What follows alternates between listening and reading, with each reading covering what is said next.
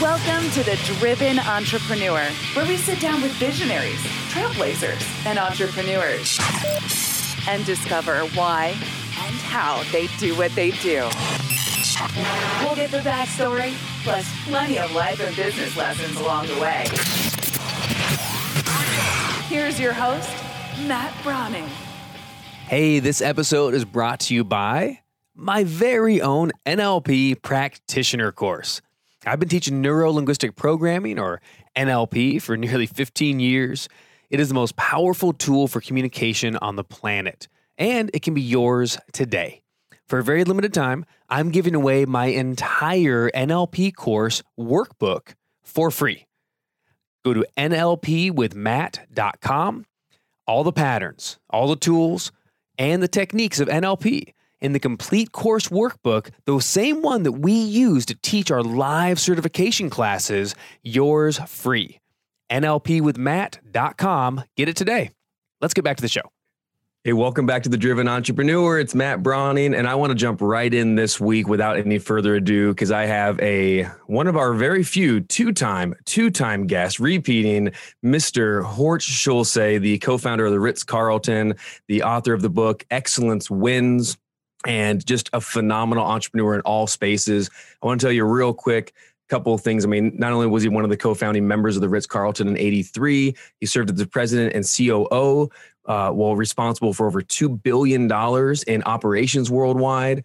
He's been recognized time and time again as one of the leading hoteliers. Um, his company he recently sold, Capella, was voted the best hotel in the world, literally in the entire world. If you want some backstory on Horst that you haven't, you're not going to get today, you can go back to episode 140 in our archives, search for the Driven Entrepreneur wherever you get podcasts, and you can get a little bit of that backstory. Horst, Mr. Schulze himself, welcome to the show. How are you?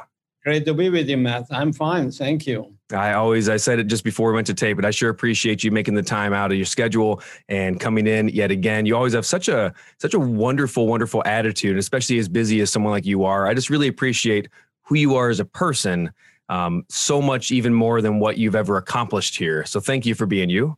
Thank you. Thank you. That's very kind. You know, it, it's interesting. We, the first thing I wanted to actually kind of jump into was a little bit of this, I hate the word post pandemic, but kind of the post pandemic uh, business reopening. That was the initial thought of having you on.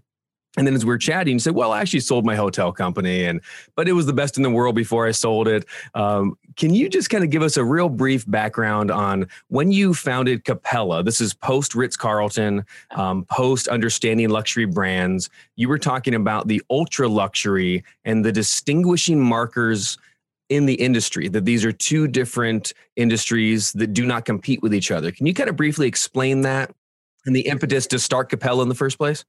Well, yeah. I mean, I, I started because, well, I quit, uh, I retired from Ritz Carlton after many years, and, and it, my wife had urged me, I was traveling 250 days a year, mind you. So it was time to retire.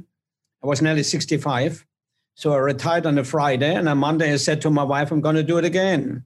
One more time. She she was really upset in the beginning. Said, "Well, how dare you?" I said, "Well, only a little bit, only a little bit." Uh, and, and I was driven by the fact that, gosh, I see people retiring and doing all kind of things they like and their hobbies. Well, some people like to play golf. I like to play hotel. So I said, I'm going to do it one more time. But at the same time, the fact is, at the same time, the market was shifting, uh, not only in the hotel business. Just think about it. Uh, 20 years ago, if you would have asked nearly anybody what is a real luxury car, they would have said Mercedes.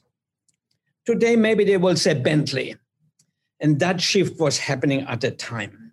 There was a recognition yes, this is luxury, but then there is a step above and this was happening with all kind of products and so on, and clearly in hotel business.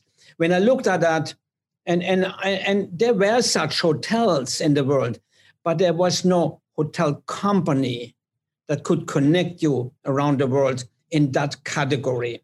There was the Plaza Athénée in Paris or the Claridge's in London, all those fine hotels that are ultra luxury. and that serve a very discerning customer. So I made careful studies what that customer wanted. That means the customer that in a Four Season or Ritz Carlton uses the suites or the club level. What do they seek really? Let me create a product for them specifically. And that's what we did.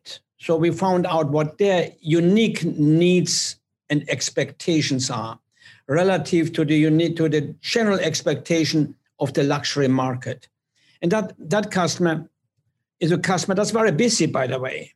Is a customer that's very discerning, that have very fine homes. They have very fine homes. They're and not, you said homes plural, of course. Yeah. Yes. Yes. They're not impressed by chandeliers and and um, and marble. They're not impressed. To them, that's not luxury. To them, luxury is do it my way. Do it my way. Would you say anonymity is one of the markers? Oh yeah, absolutely, absolutely. And, but do it my way. And, and it's it's with other words, I cannot tell them check-in time is such time, check-out time is such. No, no. I check out when I want to, and and I check in when I want to. When I have a reservation that day, when I arrive, you better have a room for me. That type of thing. And so so what we that meant I could not create hotels that are large like a Ritz Carlton or a Four Season or whatever. Uh, I have a Ritz Carltons with 600 rooms.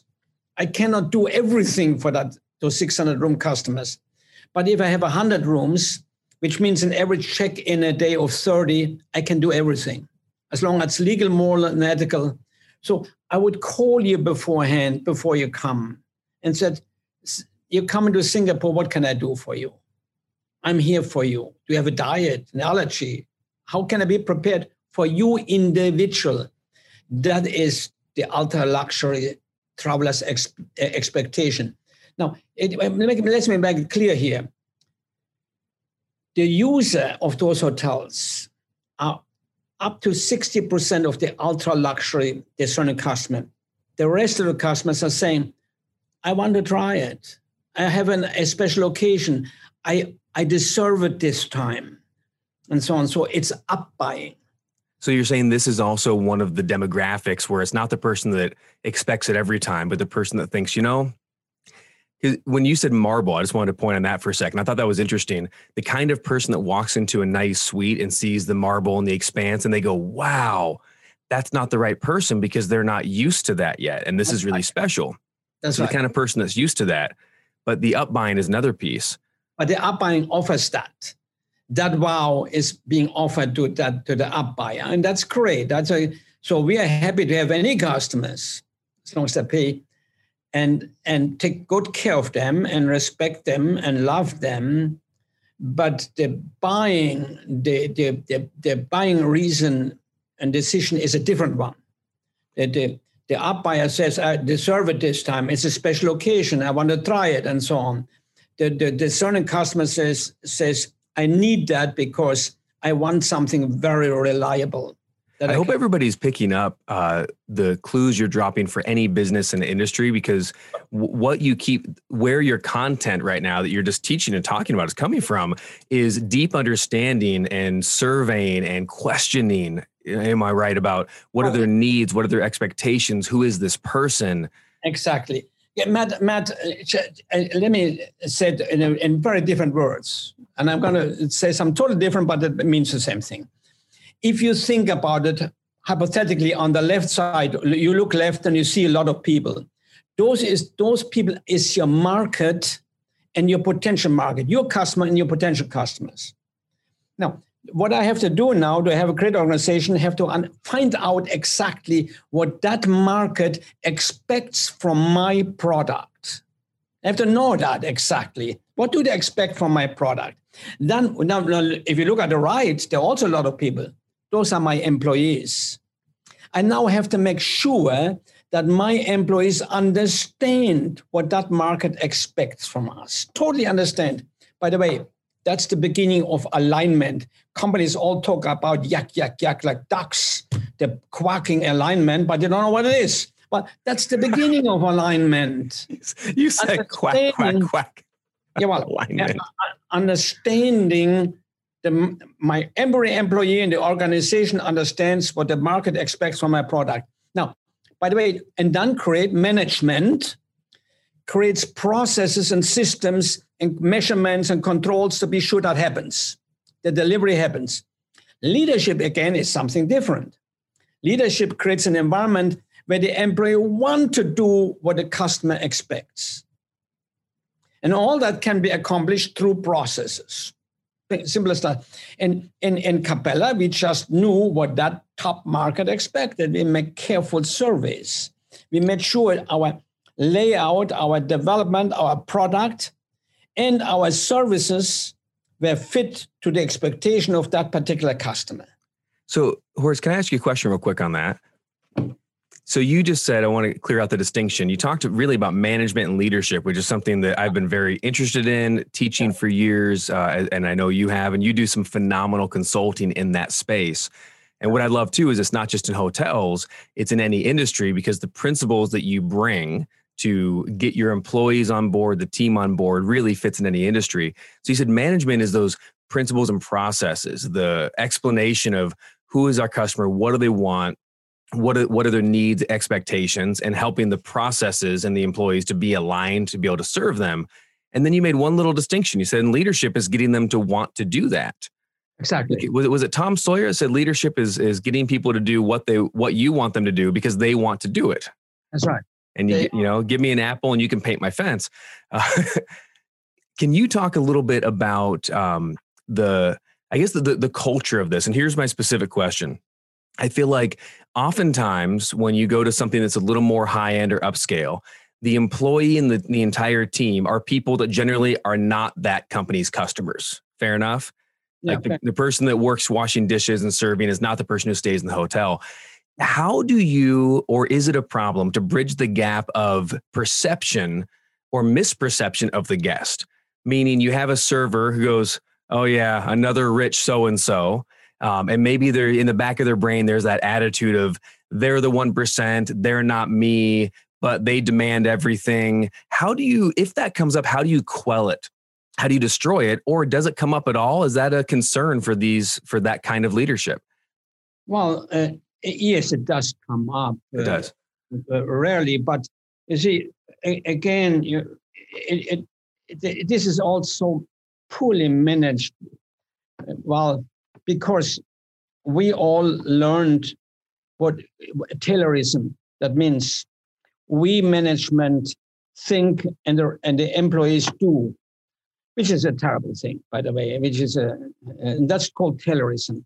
We have, we, we hired, we hired people and that's all gone back because that's what we learned. I learned that from my bosses. That's what they learned and so on. There is little philosophical feeling and thinking and, and, and relationship thinking with the employee. When even the, it starts with them, why do you hire employees? Why do you hire them? Well, you hire them, you shouldn't, but you do. You hire them to fulfill a certain function. I think we touched on that last time. The, the chair in which you're sitting, Matt, is fulfilling a function. The microphone is fulfilling a function. But we're actually hiring human beings. So you hire human beings to be part of who you are, part of the organization, to give them purpose and belonging. You bring them in. Now, you, you make sure that their talent fits the need of their job. Of course, that's the selection part of the selection. But that's but you do bring them in as a part of the purpose and and and the, and the motives of the organization and belonging. Now, in that moment, you have already explained who you are, what you are. Here's what we do, and here's why. Now I have now here we are serving this top market. Here's what what I tell a Capella employee, if you will. We are serving the top market. In fact, in our inns in in in in, in uh, New Zealand, it was three thousand dollars a night they pay for a room, a night. In in Singapore, about a thousand dollars a night. It doesn't matter. So that's a market we serve. And and here, here's what we want to do. Why do we want to do that? Yes, and we want to become the very best in the world and known as the best. That's our vision. Why do we do that? In order to have opportunity that gives you opportunity. Now I'm connecting the employee to the motive of the company and the vision of the company and the value of that customer. Yes, very good. I'm connecting so so that we grow. That means you have opportunity so that we are respected. That means you define yourself as somebody, etc., etc. All that has to be part of selection and orientation. It's not enough to hire people and then show them the function and say, do the job. It's, it, they will never be aligned. That's not leadership, that's management. And, and, and the question is that we have to ask ourselves in businesses who will do a better job? The one that has to, driven by management and controlled, or the one that wants to, driven by their own desire of wanting to be excellent and be part of your company? Who will do a better job? The answer is very simple. Very simple. And it's such a higher purpose, too, where I think in like when I was growing up, and I'm not, you know, I'm 41 now, so I'm not anywhere near ancient. But when I was growing up, it was still even the philosophy in the 90s of why do you do your job? Why do you work here? Well, to get a paycheck. Why do you work here? Well, it's better than the alternative. Why do you work here? Well, I got to do something. And the purpose is so low level so low that, that there's disgruntled and people, there's turnover. And ultimately, to your point, the client suffers. But now we're seeing so much more what you're talking about, which is the reason you're here to do this job, to your metaphor of the chair. The reason, Chair, you're here with me right now is because you are producing a podcast and a radio show together, and you're part of me getting the best excellence out of my guests as humanly possible. And without you, I can't do that. This is what we're all doing together: chair, microphone, laptop, etc., etc. to, to use that weird metaphor. And as the leader, I'm not going to do it. I, I do it because it's morally right but I'm doing it for the success of the company. I'm the fiduciary responsible to make the company so successful. So I'm not doing it just for fun. I'm being a nice guy. I, but I'm fulfilling it at the same time. Can I? Uh, I just want to pivot just a little bit, and I, I, do want to touch on your backstory just for a moment, if we can. Uh, I know we talked about that a bit more when you came back on again, episode 140. Look it up on demand. Uh, great, great interview with Horst. But I know you have an interesting um, kind of origin story, and I, I'm a fascinating study of origin stories of successful entrepreneurs. And growing up, you grew up in a small village in Germany. And right. I know you you've said that like at around 11 years old, you tell your parents, "I want to be in the hotel industry," and you never even been to a hotel because they don't have any in the village. And you've also said that you're not quite sure why you said that. My question is, in your personality and in your growing up, um, were you always wanting to be maybe were you kind of a helper personality a people person or were you a little more on the introverted on the shy side and this was the way to maybe get out of that what do you think was that driving force that said, I want to get into this thing called hotels? Uh, uh, Matt, I have thought about it together with my mother and my father that is so often that I have more more confused my mind because than, than found an answer. we actually don't know. We we actually and, and my mother doesn't know. My mother tried to know. In fact, she never forgave herself that she actually allowed me to leave home when I was 14 to work in a hotel 100 kilometers away from home. That was far in the early 50s, mind you. Being, being wow. far. well, I mean, that's far for any 14 year old, let alone leave in a small village. Yeah. You went to go be like a busboy or dishwasher, like entry level, you started from the ground up, right? right. Correct. Yeah. Yeah. I, I was like, you see, uh, what forms you is the associations I believe you have throughout your life. I was lucky the first person that I basically met that I reported to was the maitre d' of the hotel, if you will. And he said the first day he talked to me, now tomorrow show up at seven o'clock, but don't come here to, to work, come here to be excellent in what you're doing. Now that went over my head at the time, mind you. But it had such impact on me. In fact, uh, everybody in my industry knows the motto of Ritz Carlton we are ladies and gentlemen, serving ladies and gentlemen. That was an essay I wrote when I was 16 about that maitre d'. And I said, we can, no matter what we do in life, we can define ourselves as ladies and gentlemen.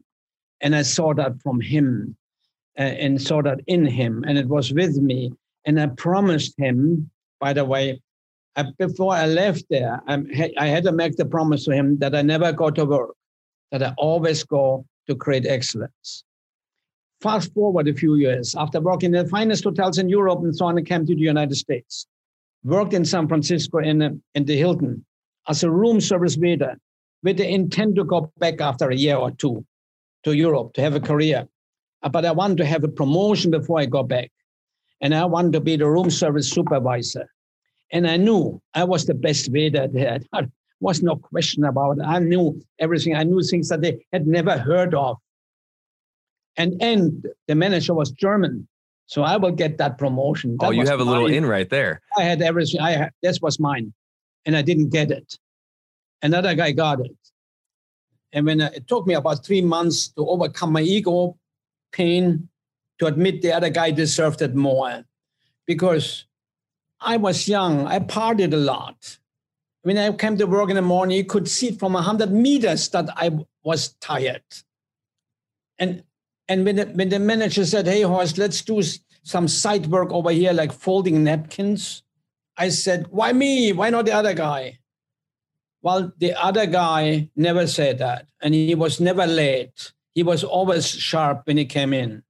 That's when I went back to my little room in the Tenderloin district in San Francisco. Yes. I called it a French room, and I talked to my maitre d'. Now, mind you, he wasn't there. He had passed away in the meantime, and he didn't show up, but I talked with him. And I said, I'm sorry. Oh, I wow. I promised you.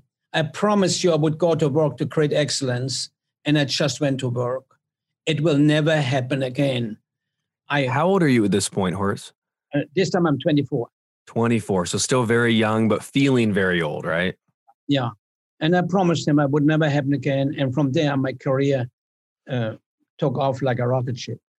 Could you talk to us a little bit about what, what I, I like to call cause versus effect or taking responsibility? And you sound like you're this person who you set out at 14 to create excellence and to show up and and say i'm not going to go to work i'm going to create excellence and you have obviously the small dip in the road but you've set out intentionally to create a result and i don't think correct me if i'm wrong but i don't think that it's happenstance that the investor group comes and seeks you out and we say let's all co-found this ritz carlton together and take over the brand. As again we talked about that in episode 140 how the brand came about and rebranded and everything. But i don't think that's a mistake or an accident or good luck or anything like that. Can you talk a little bit about taking responsibility for all the results in life versus having life kind of happen to you and try your best and see what happens. I think a lot of people out there don't always feel 100% responsible for the results. Maybe they feel 50 50. Oh, Matt, your, your, your destiny is a result of the decision you made along the way. That's what this. And excellent, excellence, I keep on trying to tell people that excellence is never an accident. It's always the result of high intent and hard work. I so think, you, I, I think you just found our social media meme for this interview. Excellence is never an accident. That's right. Amen. And it's always a result of high intent. If I go with go to work with high intent to be excellent, I will be excellent. I have to, but then I have to work on that high intent. But the first is the decision of high intent in everything I do, and and so I so that consequently, the decision for Ritz Carlton was high intent. I'm going to create the finest hotel company in the world. That's why I went there. When I, when I started Capella, I, by the way, I retired on, from Ritz Carlton on a Friday and I started Capella on a Monday. Now, I wasn't allowed to compete right away, but, uh, but I was looking for it. And, and the high intent was is I will create the finest hotel company in the new ultra luxury market segment. And we will be known as the finest service organization in the world. That was the high intent. And, and now, you started that intention, to be clear, when you started Capella, that was the intention to be the best in the world. Sure. So, no accident that you literally got awarded the best hotel in the world. It's How connected are those two things? It's never an accident. It is a decision for excellence. It is it's it, and uh, setting high intent. If I would have said, if if I'm if I'm if I have a football team in the league and I say I will be in the middle of the pack. I will never become the Super Bowl champion. It's impossible. But if my high intent is the Super Bowl champion, and I work very hard on it, that's what I can get. Otherwise, you certainly will not get there. Uh, mediocrity, your, your decision of, medi- of being average, which which upsets me sometimes because oh, oh good average. What, what, wait a minute, good average. Okay. wait a second. Average is the bottom of goat and the top of bad. That's all it is. So, but if your intent is higher, eh, then you will reach higher. Then you will, you will eventually find the answers to the higher. Excellence is not an accident. And, and your destiny depends on the decisions that you make in your life. What would you say to someone who is fighting? So I, I want to believe that I can be the best. I want to believe that my company can become the best. Yes. But it's not that I, I like sometimes I think people don't feel like they doubt it. They feel like they're looking out at reality. So for instance, oh. say I'm I'm trying to play basketball and I go, look, I'm five seven and a half. The reality is I'm probably not gonna be the slam dunk champion, but I believe and I I want to create that. How do you, I guess, collate the intention of number one or excellence with what may or may not be reality that you're observing. Does that make sense? Uh, uh-huh. Of course, of course. I cannot say I want to be the president in the United States when I and I'm not born here, and it would Correct. be ridiculous. That would be ridiculous. But however, usually when you when you have a vision of excellence of something you want to do you said whatever it is what happens next and that's leadership that's a leadership issue. You have to commit yourself to it. First comes the vision the purpose the vision. Then comes the commitment. And then comes initiating the step that get you there to analyze what gets you there. And here the next comes the difficult part keeping focus on it. Because and I've learned that with so many managers, look, I had so many managers reporting to me, uh, uh, very excellent people, but I, all of them have one more thing that happens next. They find a reason why it may not be able to they do. They may not be able to do it. They find, yeah, but you know, our location is wrong. But you know, if I would have a larger ballroom, but you know, if I, they all, what, what, what is that? That's the security and insecurity in the human being they find a reason why not, they may not be able to do it. And we all do that. Just in case we don't make it, we have the excuse handy and ready. That's how so it's really the backup plan in a way. It's the parachute of, well, if we don't become the best, at least we have a reason so we don't have to feel like garbage. That's right. And and but the but the leaders have that too, but they refocus on the vision and they let themselves be driven by the vision and they will not allow the, the potential of losing over here to drive them. They will not allow that. That's that excellent. Is, that's what the, what the difference between a leader and a manager. A manager will keep on working, but he allows he or she allow the excuse that sits away. Oh, they don't call it excuse; they call it explanation as to why not. A reason.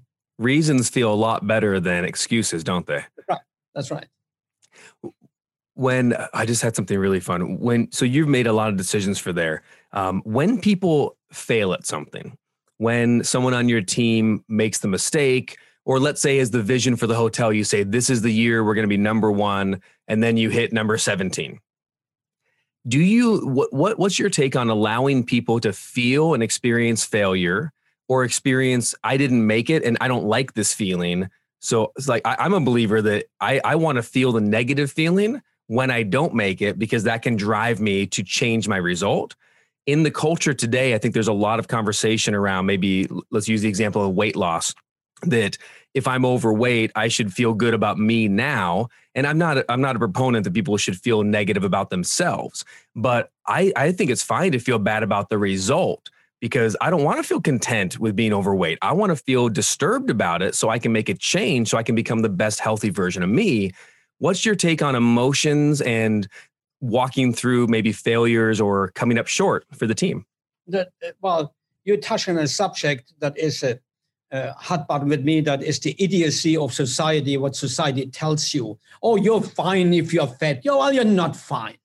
You're unhealthy. You don't look right. You're not really satisfied with yourself, but you try to pretend. That's a lie. The lies. Are, so you. So will you never correct yourself look in the mirror and be honest with yourself for crying out loud. Be honest with yourself. That doesn't, doesn't diminish you as a human being, but you're diminishing yourself, your health, your future. You, you are doing this.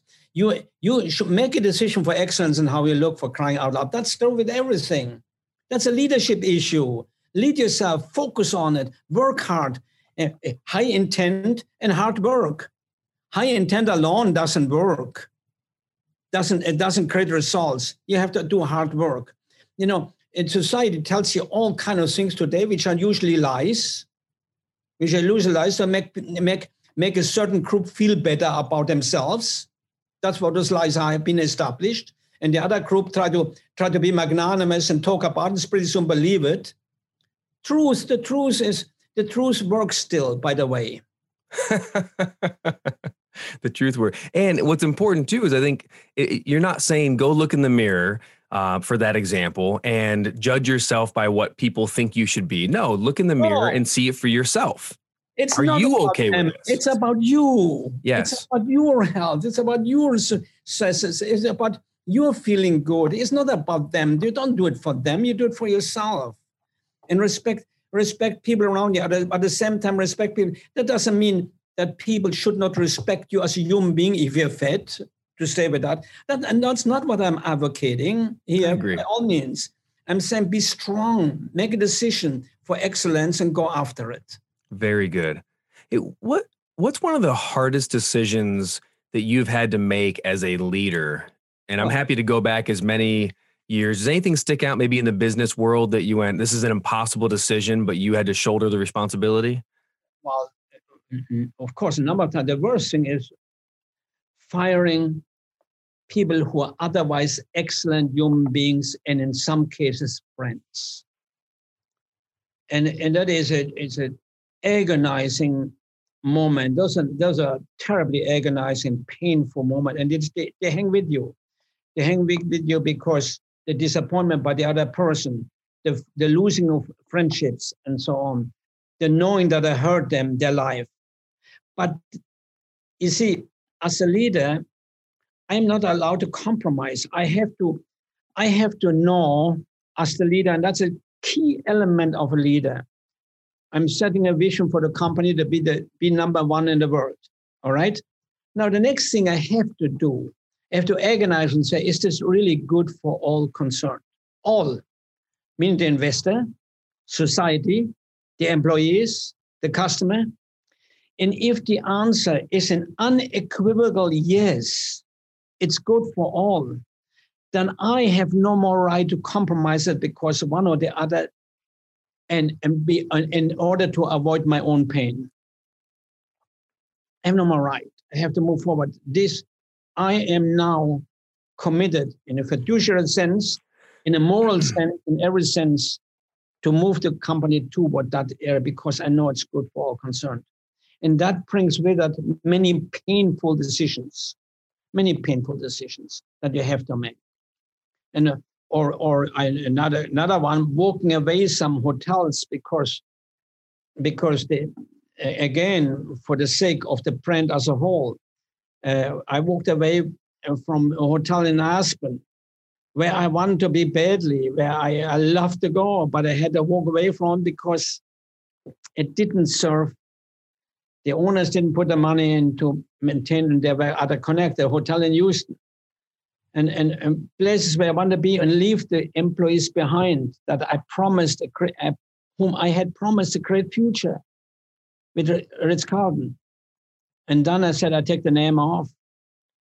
You know, those are very, very difficult decisions, and they're, they're money decisions, they're painful decisions, but all, but at the same time, if I kept them, I knew they would, they would not allow me to become the best in the world it would hurt the brand as a whole.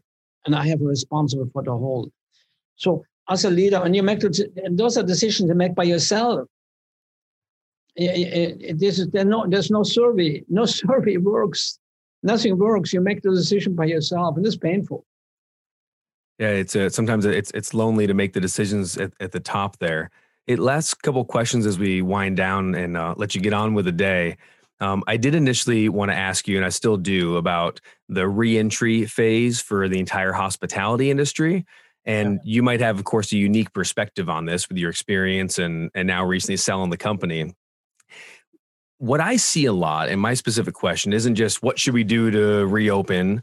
It's I'm watching this cancel culture and I'm watching this over and above bizarre kind of space where the business owners of the world, and I don't just mean hotels, but all business owners, restaurateurs and and museums, they want to serve their clients, they want to reopen, they want to be intelligent, but then there's this risk of if I don't go over and above and get paranoid almost, somebody's going to tweet me out, somebody's going to call me out, somebody's going to get mad and sue. And you're towing this kind of weird line where if I was if I was running I don't own any retail shops or or hotels. If I was running a retail shop, I don't know that I would want to open for quite a long time. It would be scary because of you have this public opinion that wants it and then you have the public opinion of how dare you whatever. How dare you touch the lid on my coffee cup or how dare you not have it set up the way I think you should? Could you speak to that or any any of your take on what a business or a leader should be doing in this kind of reopening phase, regardless of what state or country we're in? Um, maybe the, the the psychological aspect of it, the social aspect of it, procedural, anything that comes to your mind, I'd be really happy to hear. Well, uh, I'm with, with, every decision I, I made, I always said, is it good for all concerned? Back to that again. It has to be good for the customer, it's good for the employees, it's good for everybody. Everybody. Not, not better for one or the other. It has to be good. So the, in reopening, I have to question myself: What is, is, is uh, am, am I responsible relative to the to protection of health for everybody? Am I responsible? Am I responsible? And then how can I do it? There's an answer of how I can do it, and in in, in, in understanding I can do it in a healthy way but I cannot d- dismiss that. I, for example, I was very recently in a, a five star hotel, uh, very well known, and they had uh, this hand sanitizer when you walked into the lobby. And in fact, halfway down the corridor to your room, they had it also. I was there for three days, and the, both sanitizers were empty. That's totally irresponsible. In fact, there should be a, every room before every use should be sanitized totally. So you cannot do those cheap stuff anymore that many hotels do, where you give a, a housekeeper a maid 16 rooms to clean. She should have only eight now, but sanitize totally every room. There should be a sign on there with, with a guarantee on the door outside this room has been sanitized. And by the way, that's the direction we have to go in every business, they have to know when they enter your business that they're safe. And you have to be sure, yes, they are. And at the same time, that your employees are safe. That all of them, and that it's good again for all concerned. And, and to, to do this slipshod, I think that is one of the lasting values of, of, of, the, of the disease that people will be particular hotels with their rooms will be more concerned about the, how sanitary they are. And it's not it's not good that I like I saw one time a few years ago when the when the film crew goes in with an infrared uh, cameras and they find uh, on the floor and everywhere in the bathroom urine. That's oh. not good enough. That's not good enough. And but it looked clean. Looking clean is not good enough anymore to be responsible is good enough. So you have once you if you're responsible, then you can open up uh, responsibly your business. And that's a, that's a question. Are you doing the right thing? Again, it comes back. Am I really doing the right thing for all concerned here? And if you don't agonize around that question, if you slip short with the answer, it, it, it's totally irresponsible. You can't do that. You're, you're right. You can't do that. And it doesn't matter what society says. You, you're responsible. You have a, and you have to accept, as a leader, you have to accept the responsibilities. Well, that, that's such a phenomenal answer that what I'm actually hearing from you is instead of worrying and looking out of fear, looking at what are people going to think, or is somebody going to flip their lid, or you hear these stories, you're turning your attention the other direction and saying, listen, number one, responsible. Number two, excellence. Number three, safety. Is this good for every single person? And if it really, really is, then if somebody, if some client was weird about something, you can easily explain. It's like, yeah. listen, I understand that concern, but here's what we've done, and here's why, and here's the other thing we've done, and we're taking your safety, you know, and and you can actually explain that. And even if one person was weird, because people get weird right now, I get it. The rest of the world is going to come to your side and go, no, no, no, this business owner really is doing the right thing. I, if you focus on the responsibility, the safety, good for all concerned, phenomenal times. Uh, we are talking with Horst Schulze. If you just uh, joined us somewhere in the middle of the show, um, his new book "Excellence Wins" is just a phenomenal, phenomenal read. You can pick it up on Amazon, Barnes and Noble, wherever you get books. Um, I think Amazon's probably the best place for it. And you, uh, where did I go here? I was just looking for the, there we go. Excellence Wins, a no nonsense guide to becoming the best in a world of compromise. So definitely pick up the book. Horst, what is, I don't want to put you on the spot, but um, what's one of your favorite chapters uh, and concepts in the book? I know you probably have a couple. Well, in, in a way, I felt compelled to write the last chapter, and, and, and which, which, which was very personal and it's not because it is about myself that it is my favorite one, but I agonized writing it, and and uh, because it was because it was about myself. But I felt if I write the story as I did, and ignore myself in there, it's really like kind of lying. So I kind of reveal in there and I hope that doesn't turn people off here. But and I respect any thinking. I, I truly do. I reveal in there first of all my battle with cancer, mm.